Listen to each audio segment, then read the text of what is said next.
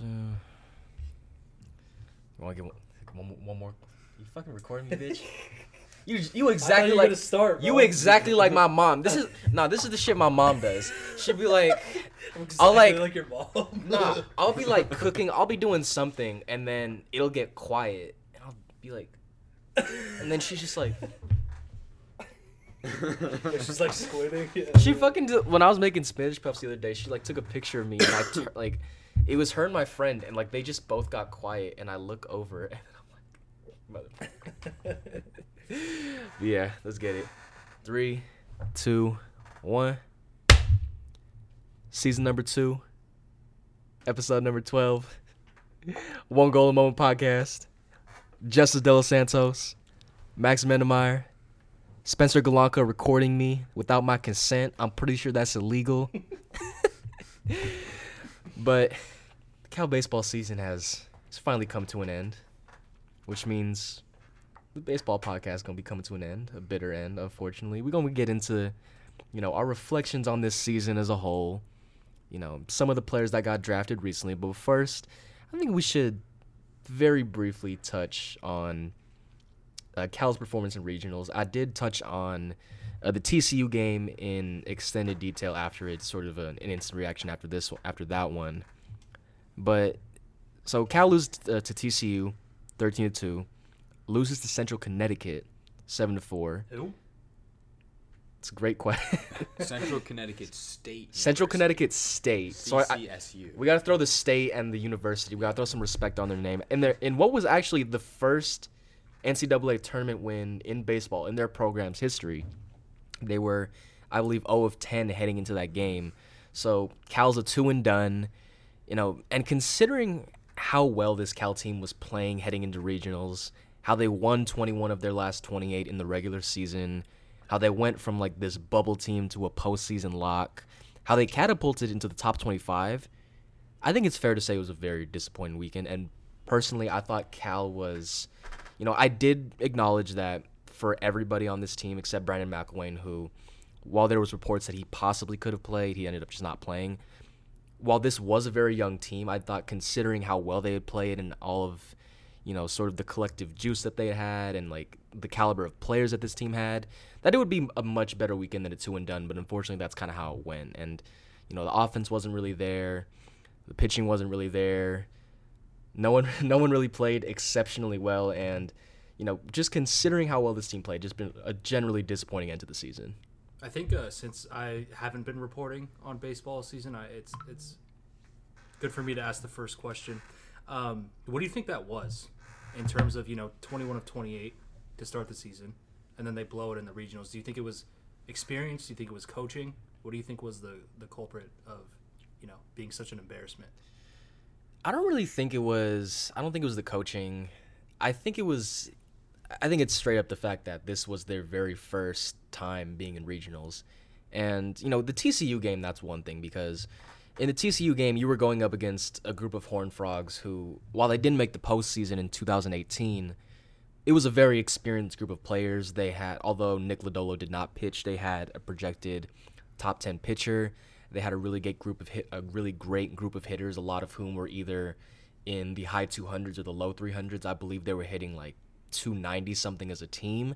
And you can't really, you know, that was one of the things that I was talking about in both my recap of that game and the instant analysis was you can't really teach experience. And until you're in that moment, you're not going to there's no way to game for that, game plan for that. Now, they did play in a lot of high pressure, high stress series during the regular season on the road as well.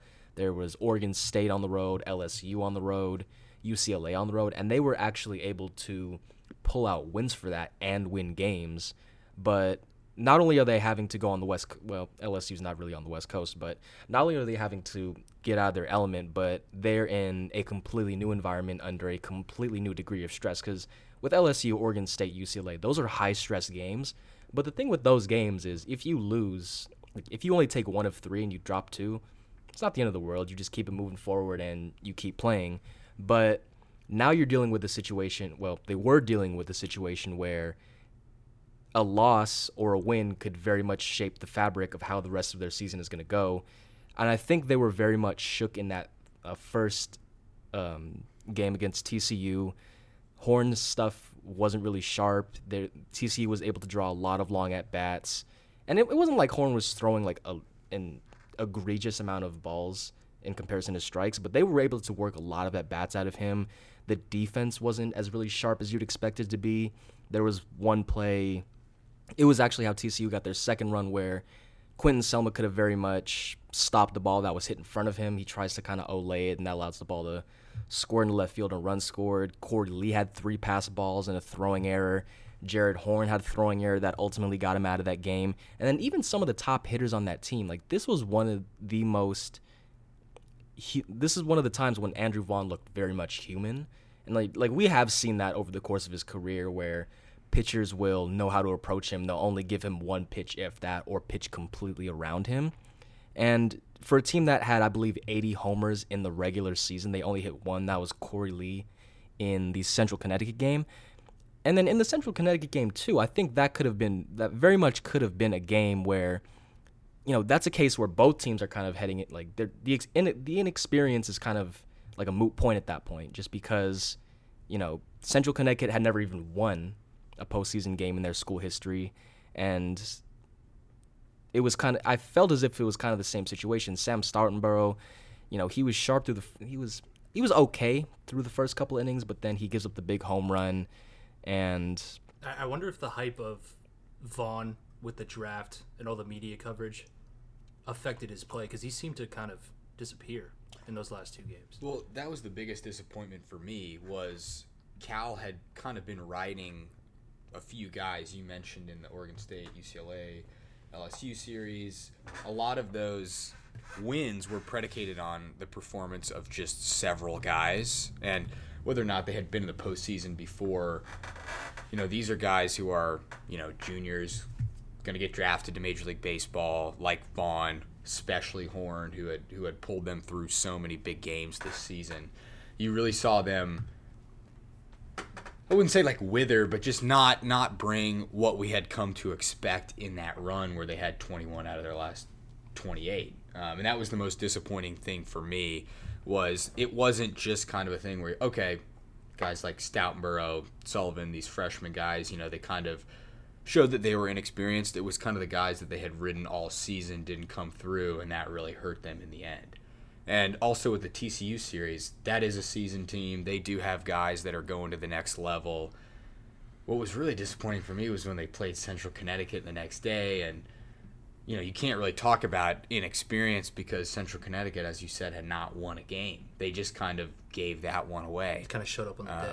Yeah. So that was the most disappointing thing for me. Also, the lack of depth on our team seemed super apparent, especially with the, you know, Central Connecticut game. It's like like you said, if Vaughn doesn't show up, nobody else is there mm-hmm. to take fill yeah. his place. You know, the names didn't show up that we wanted to. And that was one of the concerns that I had at the beginning of the season, but it kind of faded by the end of the season. One of the biggest issues that we were talking about with this team was whether like whether or not that depth would be there both with the pitching staff and with the with the lineup. And you know, as the season went along, it got to a point where you realized that this was a team that could really go one through nine and had one of the better offenses in the nation. You had Cameron Eden, who developed into an all-conference honorable mention. Side note: I mentioned this in, I think it was the one before the instant reaction that he should have just been an all-conference player. I'm not entirely sure what happened with that. It might have been, you know, because you know politics in general, stuff of that nature. But then Corey Lee develops into an all-conference player. Quentin, First round pick a first round pick as well, 32nd overall. And then Quentin Selma, like he was, he wasn't even a full time starter until late March. He develops into an all conference player. Andrew Vaughn, he's once again like one of the best hitters in the country. And I think it was more. If we're talking about lack of depth, that's something that shows up more on the pitching side of things. But this is oh. some, one of the conversations that we've had before, where if you get into a point where you have to just win one game, who are the guys that you're going with? And I think in terms of this weekend as a whole, it wasn't necessarily the depth or the lack thereof in regards to the pitching staff that really did them in. I think it was more so, and you know, we don't really criticize Neu that much, just considering, you know, I think he's been one of the central reasons that this team, well, rather this team was who they were this past season. But I think he let Horn go a little too long. Entering at the end of that fifth inning, he was already at the 100 some the 109 pitch mark, I believe. And while we have seen him go into the 110s, 120s, I think that would have been a good time to pull him in because at the time it was just a 3-1 game and then he allows the single and then he botches the sacrifice bunt in the 6th that turns into a 6-run inning. And then in the second game, he had Arman Sabouri waiting in the wings and Sabouri he pitched excellent except for a solo shot in I believe the bottom of the 8th that really put that game away but I believe that he could have went to Sabouri a little earlier. And then in the TCU game, I think he could have went with just beginning with that sixth inning, could have gone with some combination of Sabouri or Rogelio Reyes ended up pitching a third of an inning, so maybe we could have seen him in that Central Connecticut game to bridge uh, Stoutenborough and Sabouri. So this wasn't a weekend that really struck me as a lack of depth, but just the combination. You know, I'm not going to pin the entire game on you know, Neu having an, a longer leash, especially because pitching depth has been one of our concerns. But it's just one of those weekends where until you're in that position and until you know what the pressure is going to be like, you never know what's going to happen. And it, it sort of became one of those any given Friday and bleeding into the next day, any given Saturday type things. And I don't think it takes away from their season as a whole because, like, let's not forget, they weren't even supposed to be here in the first place. Yeah. And so to go from being projected to finish eighth being projected to miss the postseason altogether. And it was this conversation of if they're going to even come close, everybody's going to need to step up, and everybody did step up in a major way. It was just a disappointing end to what was otherwise a really great season. One hundred percent. Yeah, we were coming off the high that they had they had put us on at the end of the year. Well, that's And- what that's what I'm saying. Is like we kind of all expected the same stuff to happen, and it didn't. Yeah, So And I don't know whether it was the travel, whether or not they were playing in front of 11,000 fans in Fayetteville. Um, I'm a little biased, but I think the Hog fan base is, is just about the best fan base in terms of baseball.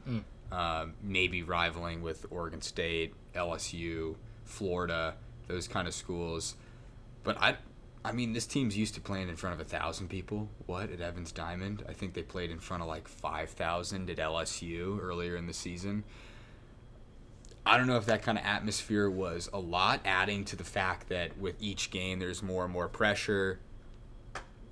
I don't know if that had anything to do with it. I also think Neu kind of deviated from what he had been doing kind of in the first half of the season, which is kind of micromanaging this pitching staff to a certain extent with the openers, with you know the short leash on Sabouri, Stoutenborough, and it we sounds saw like he, that it sounds like he played it safe a little bit he. I think on the pitching end. he was pretty gradual.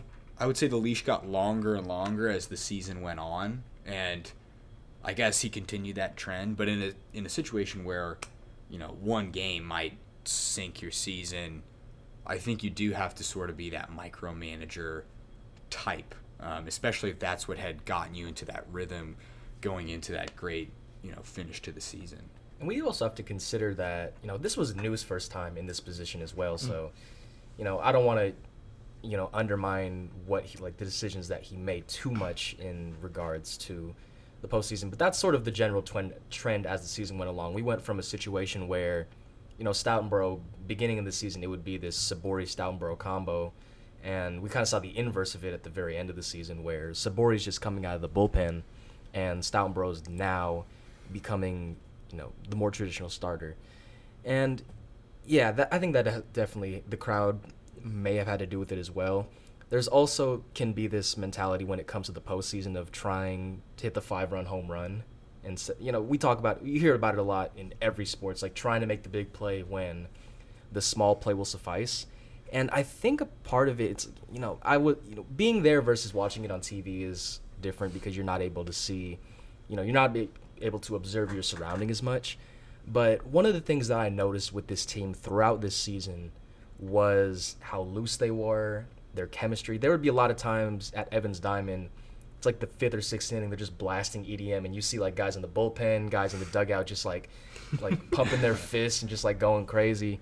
And you know, I don't want to say that completely disappeared in Arkansas, but you know, it's a little harder to have that very, you know, loose mentality when every game is make or break, or in the case of the first game, if not make or break, has a tremendous influence on how your second game can go. And I think it's one of those situations where if this exact same team was to be in this exact same situation next season, because hypothetically they could run it back, and, and we know that's not going to happen. No. But if they were to be in this exact same situation next year and f- like finish strong, be a top 25 team all season and play in the postseason again, I would not expect it to go this way. But you know, it's just one of those things where you know, of the players who are going to stay, you just hope they learn from it. And one of the few, this is a very minor thing, and I think this might be me reading into it a little too much, but I know that Darren Baker had a very solid, you know, two game stretch. I don't have the stats in front of me, but he swiped a couple bases, and he seemed to be one of the looser players throughout this series. I think there was one time he was on first, and you know, you know, when you're a base runner and a base stealer like Baker is, there's a lot of like this cat and mouse, and you like want to play with the pitcher. And you know, in the regular season, you can kind of do that. Like you can kind of mess around, just like pretend you're like you know bounce around. But in the postseason, it's like when every out counts, it's a little harder to do that. But he was kind of just out there, like still loose, still had the Louis Vuitton shin guard. You know, he was you know very much calm and poised. And you know, he still had that little bit of swagger that we've been accustomed to him seeing. But it's hard to say that for you know the entirety of this team and how they you know played this weekend. I also made a note on Rogelio where you know before the game they were like blasting music in the stadium and you like if there's like a shot of him like kind of dancing around, but on the mound like he wasn't like that same. It was, there wasn't that, like that same looseness that you would see him throughout the regular season. So you know it's one of those things where you know just if you're a Cal fan, just kind of sucks. You know, and as us who watched the team, there was an expectation that they would go a little further than just two games. You know, even if they didn't make the Super Regional, at least win one game, especially that Central Connecticut game. But it's one of those things where now you just got to put in the back of your mind if you're one of the returning players and get ready for next season because now the expectation is this is a team that could potentially compete for years to come, especially with someone like Neu at the helm. So I guess now this is a good time to sort of get into the fact that they were here, because I kind of alluded to it a couple minutes ago, but you know, no one was really ex- like, even kind of us, like no one was really expecting this team to be in the postseason to begin with, because you know you, everybody know of Andrew Vaughn, the Golden Spikes Award winner, hits 403, 23 home runs, best hitter in the nation. But then you start looking at a lot of the pieces that would have to complement him. Corey Lee, who I believe was a hit 253 as a sophomore. Cameron Eden, great freshman year, but really regressed in his sophomore year. Darren Baker, solid freshman season, but it's this question mark of how is he going to improve. Same can go with Sam Wesniak, and then you have a bunch of guys who are going to have to become staples. Grant Holman, Quentin Selma, who only had 19 at bats his freshman year. Jared Horn, who was coming off of a year with a 6 ERA. Rogelio Reyes, a, ca- a career ERA of 8.20. If you just look at the individual components, and you were to ask anyone, is this team going to make the postseason?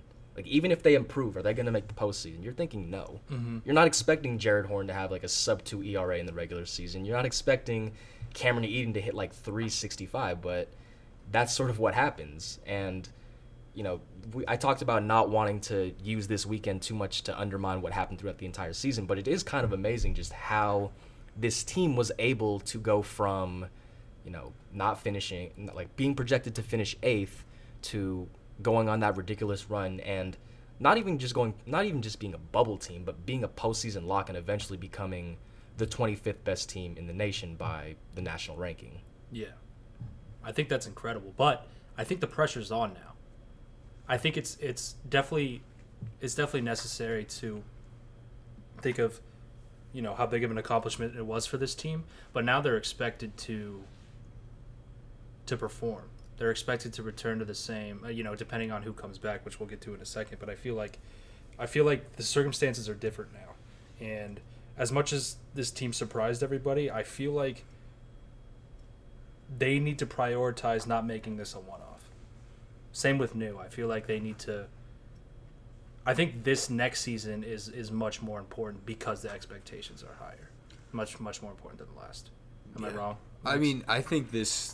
I think it totally depends on how they perform next season. How you look at this year, you can say like, okay, yeah, the the expectations are there. They overperformed. Are we going to see this going forward? Are we going to see some of their young guys who this year had no college experience take another step forward. Guys like Stoutenborough, Sullivan, guys like that.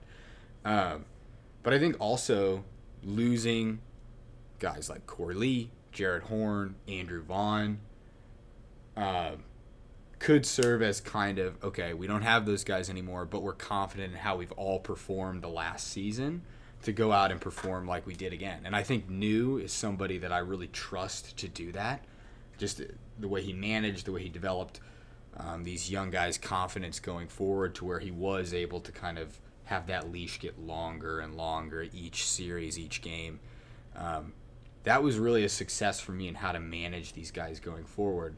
And I think next season, kind of having the confidence that, okay, we can overperform or this is how we can do is good going forward for this and, team. And people are look people are looking at the team now as well. I mean, how many draft picks in this draft? Seven in total. There's no there's no way you could have told me that at the beginning of the Yeah. season.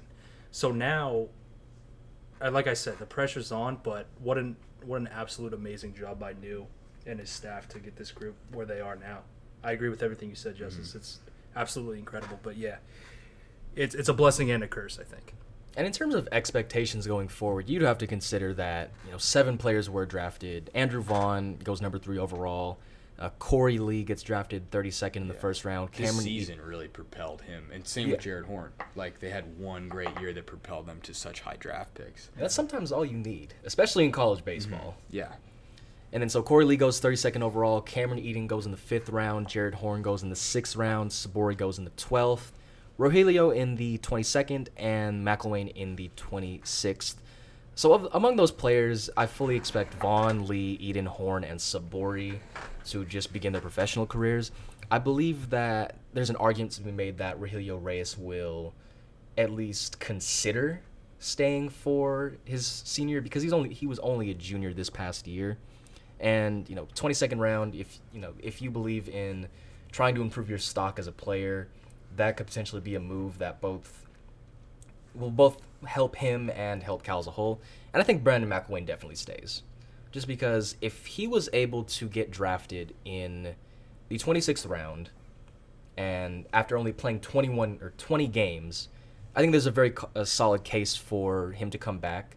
And it, he's in kind of a strange position because he actually has you know, he was he actually has two years of eligibility despite having been a sophomore, a redshirt sophomore. So he'll have his redshirt junior and redshirt senior years as well. So in terms of expectations, I think they do have to be altered slightly, just because you're losing one of the best college hitters in the nation, you're losing one of the best catchers in the nation, and then you're losing a really good crop of players. But then you also return guys like Quentin Selma, all conference, Darren Baker, all defensive, Max Flower, all defensive honorable mention. Grant Holman, someone who can really turn into a solid two-way player, and Sam Wesniak, who's had you know career highs all about like all across the board. And then, in terms of the pitchers, like while this pitching staff was incredibly young, what Neu was able to do because the offense kind of him afforded him that opportunity was get them a lot of innings. And sometimes the only way to improve is like even if the ERA isn't where you want it to be at as a you know especially as a freshman, just being able to get out there, have a good batch of innings and head into the off season knowing that there are things that you can improve on and knowing what those things are instead of, you know, maybe throwing like five innings and wondering, you know, how's my curveball going to translate throwing against like batting practice guys as opposed to like, I don't know, Adley Rutschman or Hunter Bishop. How is that exactly going to translate? Having that experience, especially as freshman, was invaluable. And that's that kind of goes into the blessing and a curse aspect of having such a young team. It's because they are so young and because you kind of have to force them into that position, it gives them va- very valuable experience. And I think it also is a testament to, you know, Neu's ability and the coaching staff's ability to really develop these guys. This was sort of the, one of the constant themes that me and the basketball crew talked about was what we saw as a lack of player development. You know, to to switch gears to basketball a little bit, you saw guys like Justice Sueing, Darius McNeill, Juhwan Harris Dyson all have very good freshman years, but never really made that transition from because there's always that collegiate year to year jump, but we never really saw that. But you saw that with almost every core guy on this team.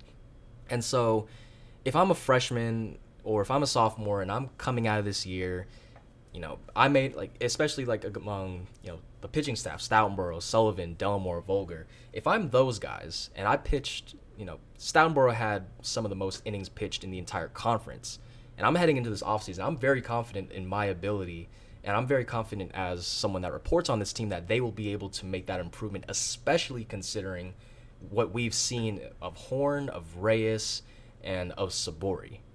And so, to switch gears a little bit, one of the the conversations that we were having before we recorded this was McIlwain, and I think it's a and Spencer is someone that's going to be covering football, and as someone that's going to and me as someone that's going to be covering baseball, and then Max is someone that was covering baseball. I think there's a very interesting conversation to be had regarding the various directions that McIlwain can go, and I I don't think it's very black and white either because, you know, considering he was drafted you automatically think baseball should be the priority. But on the flip side of things, he, it's not it's not as if he was just you know someone that wasn't playing football for this Cal football team. He, he appeared in ten games. There were some bright spots. There were some dark spots, but I don't think it's very I don't think it's as easy a decision to just quit football, especially when part of the reason that he transferred from South Carolina was to pursue both sports. So I'm curious as to y'all opinions on ex- what exactly you think he should do at this point in time. I think, or sorry, Max, but I think on a baseball front, I agree with you in that he should bet on himself and come back because he's going to be because of the pieces that are leaving the baseball team now. He's going to be playing a much bigger role, and if he was able to step up to the, you know, literally step up to the plate and perform better, um, playing a bigger part in the team overall, I feel like his draft stock will go up, you know, you know, significantly. But I think that's dependent on, like you were talking about, him playing football or not. I think, you know, whether he wants to choose one, um, one sport or not. I think on the football end, he still has a chance to play a significant role at quarterback. Um, Max, you want to add to that? I mean, from a baseball angle, I remember watching him. I think it was that St. Mary series, one of the first series that they had here at home this season. Um, and I had never seen McIlwain play baseball before, and I don't even think he he had many at bats at South Carolina. Didn't play last season for Cal. Um, but I remember watching him in center field, and he made it like an amazing diving grab. He had like strong throws in to third base. Yeah, he's an athlete. And I was like, dude. This kid's really good. This like I remember my first reaction being eye test wise, this kid is better at baseball than he is kind of in that role as the quarterback at Cal. Totally. Um, he really struck me as kind of um, a contender, if not uh, a lock for all defensive team in the Pac-12. Um, he just really blew me away that those first couple games I covered of, of St. Mary's, um, and only playing 27 games this season. It's not like he really had a great year at the plate. He was playing pretty well. I think he was he had almost hit for the cycle in that Cal Poly series. But really, what I what stood out to me was the defense and just kind of you know his dynamic play on the base paths as well. I think his his athleticism is what scouts are looking at Yeah. and why he was drafted, mm-hmm. where he was drafted. I think it's going to be interesting. It's it's it's obviously up to him, but I feel like he could play a huge role in the Cal offense because of how, you know, how underprepared we are on the offensive end. I feel like he could play multiple positions, like you were talking about. We're talking about football or baseball. Football, sorry. I should have specified. I think on the offensive end for football, he could play a huge role. I don't think he's good enough to play at the next level, though. So that's what he really needs to decide. He mm-hmm. could, you know, he's probably going to be the second string quarterback. The thing I don't like about him at quarterback is his decision making. Too many, I think it was two touchdowns and nine interceptions last season. Um, obviously, only getting part of the time at the position, but he was more of a running quarterback than anything else. Um, and I feel like his athleticism at the baseball, on the baseball diamond, is much more useful and impactful in terms of his career trajectory. Yeah, we were talking about this before I brought this up. He reminds me a lot of, of John Franklin III, who played for Auburn. I don't know if any of our listeners out there watched Last Chance U. Um, even in that in that film series, John Franklin had trouble getting on the field because of his his accuracy issues.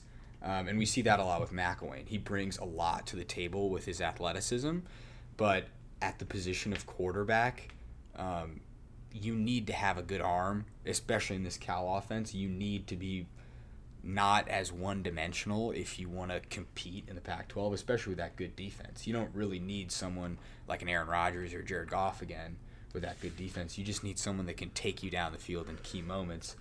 And, let, And, and let's not, McIlwain had, had some troubles doing that this year. let's not forget as well on the football end, he didn't appear in the bowl game. And there was how many quarterbacks that appeared? Yeah. So the fact that he wasn't even in the selection process for that atrocity of a game might show you where uh, Coach Wilcox has him in his plans, which in turn might incentivize him to prioritize baseball. And there's so much there's so much more room to develop in baseball. Whether it's not whether it's playing at the collegiate level or whether it's going pro. Um, I remember I was watching the draft and I forget who was what his name was, but he's out of Portland, Maine. The competition's not that good, but he's this A plus athlete. And they were talking about Harold Reynolds was saying, um, you know, this might be a case where pro ball is better than college ball because you don't have to produce from day one. Whereas the NFL, there's if you're trying to go to the NFL, you're going to need to make a roster um, kind of immediately. In baseball, you know, if you're trying to develop your swing, if you're trying to get, you know, make adjustments at the plate, there's so much more room and time to develop at the Prob- minor league level. Probably why he's getting so many looks now. Exactly. Because people can see that trajectory. Yeah, people can see the potential. They can say we can take him on his athletic ability alone, Yeah. and you know, let our professional coaches kind of coach this guy up to the next level. So, fun fact about the Cheez It Bowl. You know, Cal did play TCU in regionals. I- I'm just gonna, I'm just throwing this out there. There oh, were, God. I don't remember. I think it was 14 points scored. 17 total in the game. 17 total. 14 in regulation. And 14 78 interceptions. No, I don't think they're that much. I think they're more. So 14 points scored in regulation. There were 15 runs scored in the Cal TCU game. Granted, 13 of them were by way of the Horned Frogs. I just want to throw that in there.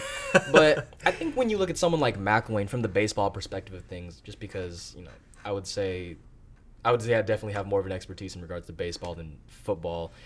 But you're looking at someone that could potentially just flirt with the prospect of becoming, you know, a five-tool player, if and if not for the power, just four-tool player.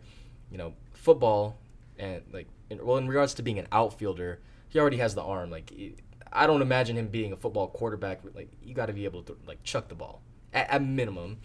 You mentioned that running was very much a dynamic of his game. You mentioned the fielding is very much dynamic of his game, and he did run into a little bit of a slump at the end of the season. But there was a point when he was hitting, I believe, 324 in the very beginning of the season, and remembering how. I think it was Darren Baker. He ran into like this really bad slump where he was hitting in the mid 200s, and then he ends the season hitting 300. So, I'd like to believe that if McIlwain was given the same amount of time to, you know, really let the season flow as it did and sort of ride the wave that the rest of the team was on, then you're you're like talking about a situation where he could have ended the season hitting 300. I think it was a weird it was kind of a weird thing with McIlwain because it was in a strange way Actually no, that was I'm thinking of something else.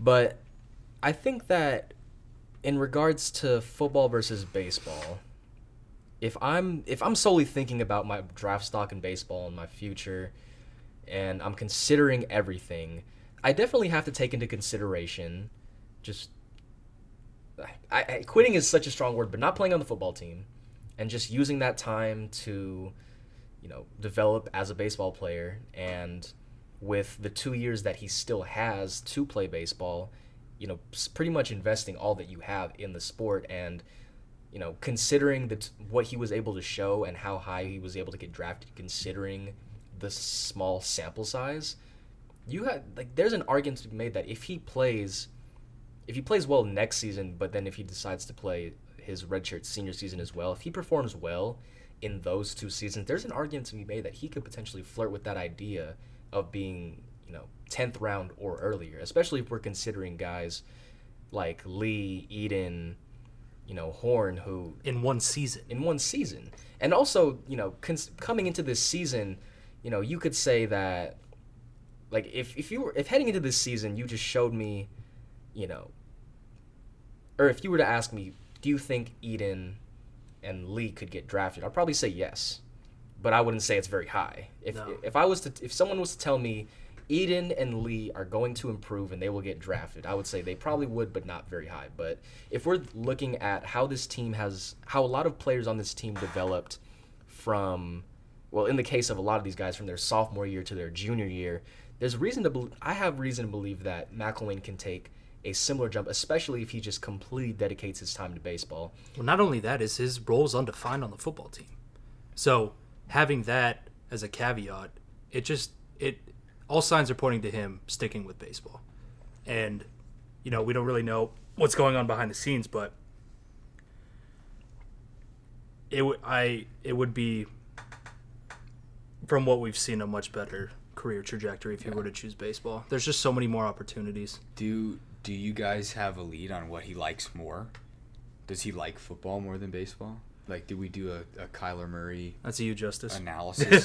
I honestly have no clue what his preference is, but if it was me, and considering he's a center fielder, I would very much prefer to be, you know, chilling in the outfield, make my play whenever it comes. yeah, bro. Then Hit a few 'cause dingers. Here's the thing: is like when you're throwing a baseball, if as an outfielder, when you're throwing, you just like you have one location. You you have like about you have like 30 seconds between pitches to know to map out every like all like three scenarios of what you're gonna do with the baseball when it comes to you.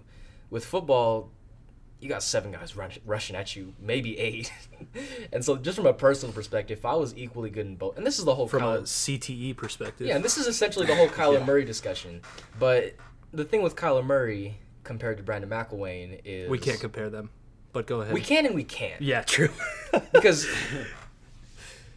McIlwain's not the number one pick in the NFL draft. yeah. Yeah. and even if he was to develop, I doubt he would be anywhere like just from what I've seen anywhere near. the the player pool is so much smaller in football as well. You know, it's easy to get lost in the minors, but there's still an opportunity for growth, as you Yeah. were alluding to, Max. Yeah, I mean, yeah, you see, it's funny. I was I was talking about this the other day. A bust in baseball is not necessarily like a first round pick, you know, that doesn't get to the majors. That's not necessarily considered a bust. totally. You're just as likely to be like a 10 through 15 round player, become a good everyday Major League Baseball player, kind of like Matt Carpenter or somebody on the Cardinals, than, you know, a, a second or third round player doing the same. There's like, there's just so many more nuances to the game. There's so much less margin for error. There's so much more. Baseball is so much more a game of inches than football is, um, or a game of centimeters even. Uh, that that stuff can become a reality. The McIlwain's probably not going like Kyler Murray. He's probably not going to be a uh, number nine pick in the Major League Baseball draft either. But I think his chances going in whatever 15 round in, 10 round in, where you get those higher signing bo- bonuses for baseball, is a much better option for him at this point. Not only that, because the higher rounds you go in the MLB draft, the more prospect boards you're on, the more publicity you get as a player, especially in the lower tier of the farm system, which is a thing that you need. You need people to know who you are, especially to not get lost. And if he went in the 26th round, I think I was, or what was it, 29th? I forget 26th. 26. He would get lost because he's not proven enough. He didn't mm. play enough games this year. Then again, people see the development, so I guess it could go either way. And this is like the point that I just keep coming back to in regards to McIlwain, and you know I, I've I've said it a couple times, but I think we just need to like really hammer this home. Yeah. If he was like getting drafted after a 20 game sample size, It's insane. like this was a team that played, I believe, 52 total games.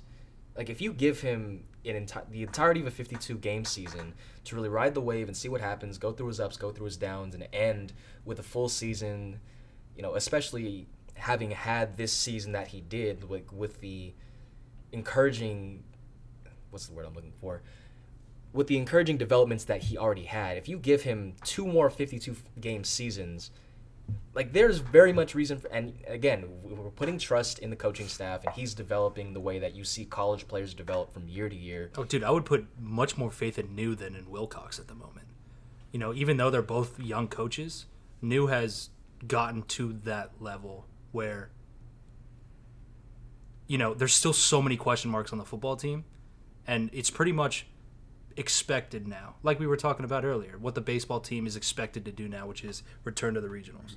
So I think, like you were saying, about having more faith in the coaching staff, I think is is, is apparent. Yeah, and with Neu this season, you saw like those freshman guys, especially Stoutenborough, kind of improve series to series. It wasn't even like a year jump. It was kind of, all right, here's what we're gonna do. We're gonna put you in some low leverage situations figure it out, coach up, and then we'll give you that trust once we see that performance And from you. with Wilcox on the on the football side, he none of that happened last season, especially where you know, you know, be especially looking at the offense. You know, the defense is a different story because they have different personnel, much better personnel. But like, you know, the way he used McIlwain was not not useful in the slightest. Yeah. You know, he didn't know how to use the other quarterbacks.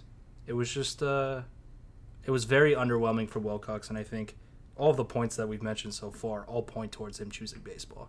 And I can't imagine too much stuff going on behind the scenes where he's thinking anything different, you know? So, Yeah. And I wanted to add this too. It's not only that this season he played 20 games or whatever. It was that he hasn't really played or scouts really haven't seen him play in games at the collegiate level before this season.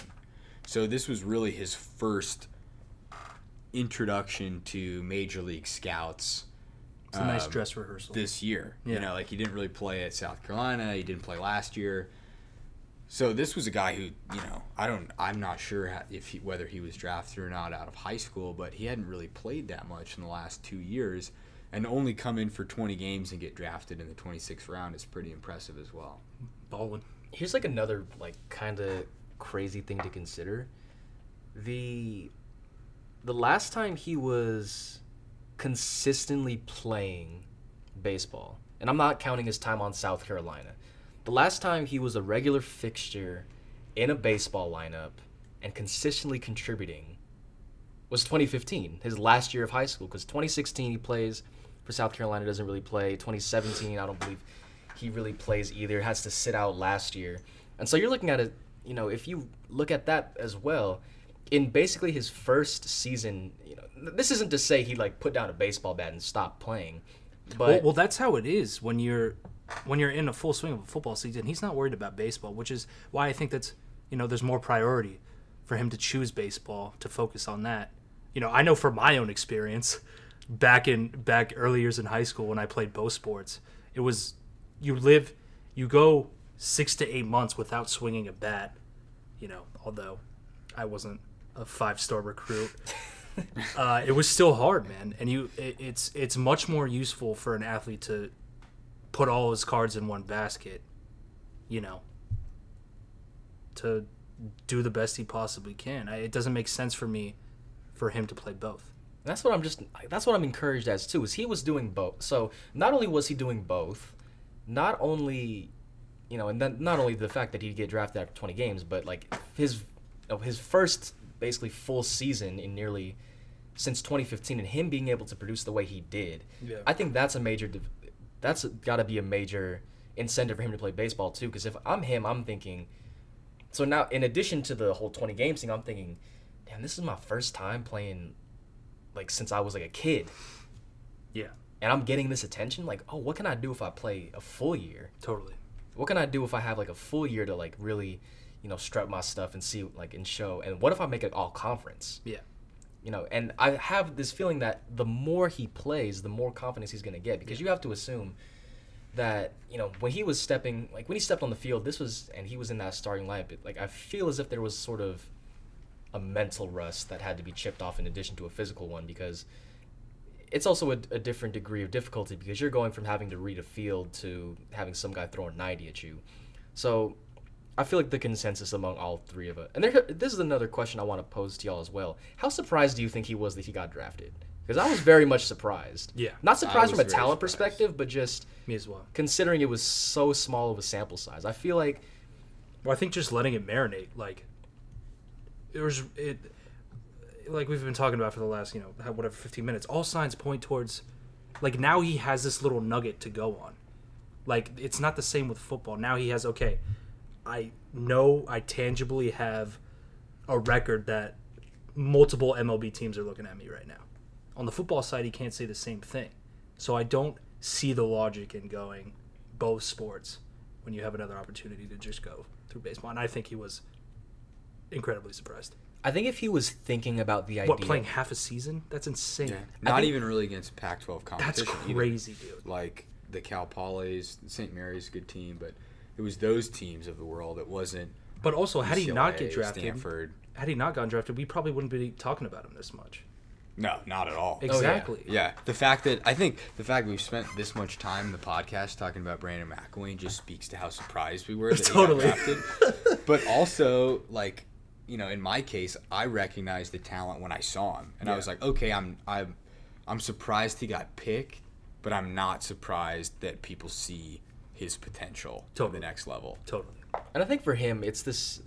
It's if he was heading into the MLB draft, like just into those days, you know, flirting with the idea of potentially just going full time with baseball. I feel like after the draft, Oh God. He was like the mindset has to have completely changed for him because now it's like you know we can't really speak to what's really going on inside of his head, but I think um, at minimum it would have been a pleasant surprise just because like even if he was like if you know some teams were just maybe spoke with him very sparingly just to like see your name go on the board like among the thousands of players in college baseball get and high school baseball as well given how little he played i think that sort- like something sort of clicked in his head Not not only not only that is he transferred from South Carolina to play a bigger role.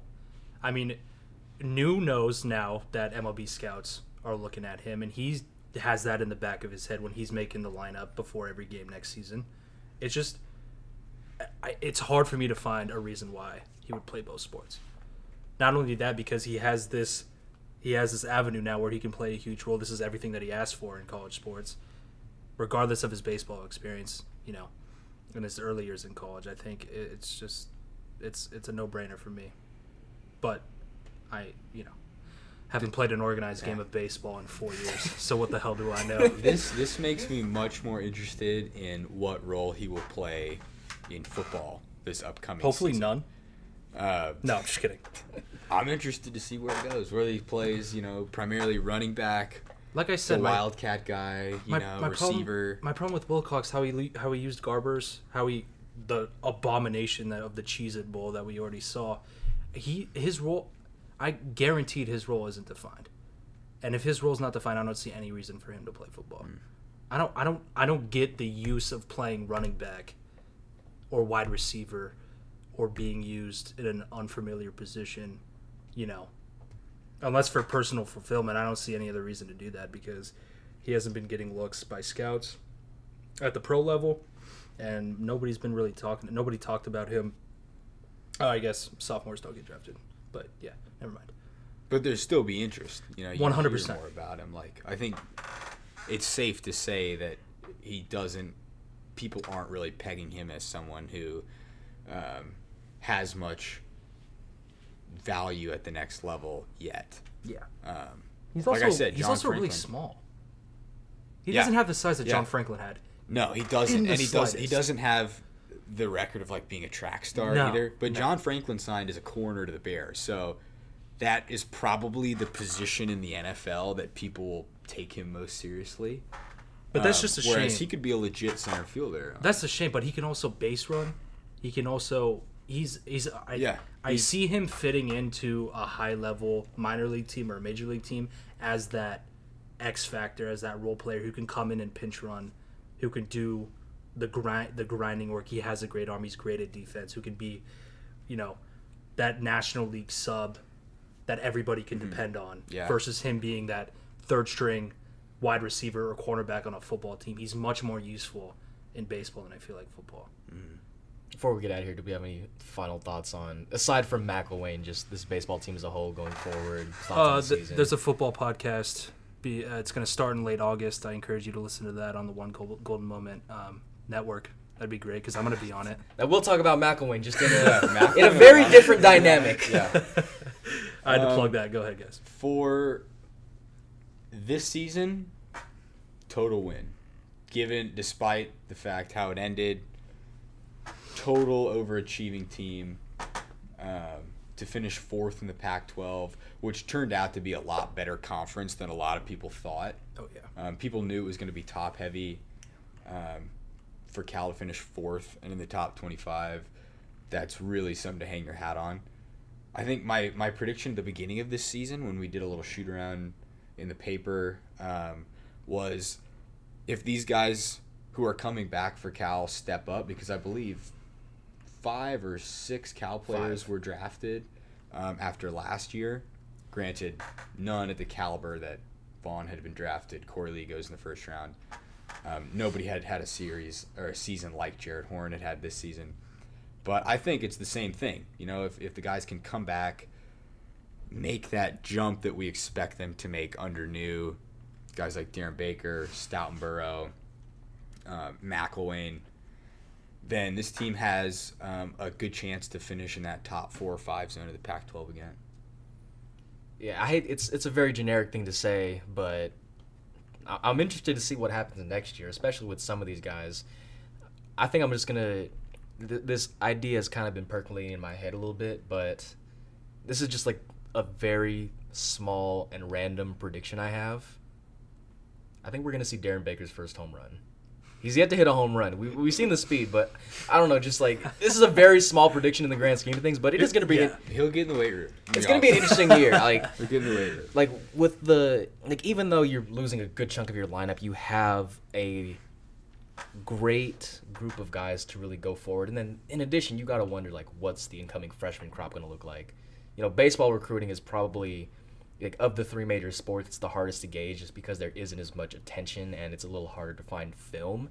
But if we can see similar if we can see players produce at a similar caliber as the freshmen that produced this year produce at, or if who knows, someone that produces some like some freshman comes out of the woodworks and something similar to a Vaughn. I'm not gonna put that expectation on any freshman, but if we if that type of player emerges, then I think we're really looking at Cal under Neu being one of those teams that's going to be here to stay going forward. And I think it's going to be an interesting year, not in terms of just watching players develop, but in terms of gauging who is Mike Neu as a head coach and what his reputation is going to be. Because it's only been two years, too. Well, that's what I was going to bring up. Is is it is crucial that Neu does as well, if not better, than he did last season, given the different roster that he'll have. If he does the same thing with the roster that he's going to have next season, he's a bona fide one of the best coaches in, in the country, I think, because of all of the players that got drafted, like we had mentioned, and everything. I think it's imperative for him to have one of the best seasons that he's ever coached. I had a thought it was it slipped through my head. What was I going to say? Um, shit, what was I going to say? I don't know. Well, going back to that, the the sign at Evans Diamond that says Cal Baseball welcomes head coach Mike Neu is still up. So that like just goes to show how new he is. Uh, yeah, How new is new new. Coach Neu is. Yep. Um, and if he does have a good new year next year, he can boast that in the recruiting process as well. I think even their finish this year will help their recruiting yeah, absolutely, absolutely. And the way that he's dealt with a lot of those young because players. yeah, can- Cal baseball hasn't marketing point. sniffed, you know, the, the regionals in years. So it's you know, there's a lot riding on this next season. And I believe that Neu, especially because of this season, this is one of the seasons where you start getting where you can potentially get a little bit of the benefit of the doubt because, like in terms of RPI and be, because of how you performed in the previous year. And if it gets to a situation where you're one of those bubble teams, if you have a master reputation as being one of the teams that is consistently great in the country, 100%. then you st- then that reputation definitely does help because if if it's either you or a team that's like potentially on the rise and you've made you know, to play devil's advocate, advocate like five regionals in a row, then it's like, oh, like this team has consistently been great, and if I have to choose between this team and this team, I'm going with the one Yeah. that has that reputation. And Neu really needs to figure out how to put his team in the right mindset. Like we were talking about earlier, how they kind of looked out of character, not more tense than usual, and that comes with experience. But I think another huge thing is you're always going to have that turnover. You're always going to have that youth at the college level. If Neu can really figure out how to take that regular season energy into the postseason, really have confidence, I feel like no matter what roster Neu has, he could just roll right into regionals. And like I said, it all falls on his shoulders. Well, I guess we'll see how next season goes in, in about a year's time. Uh, season number two, episode 12, Justice De Los Santos, Max Menemeyer, Spencer Galanka, aka Spencer Beats, Spencer Beats. signing off.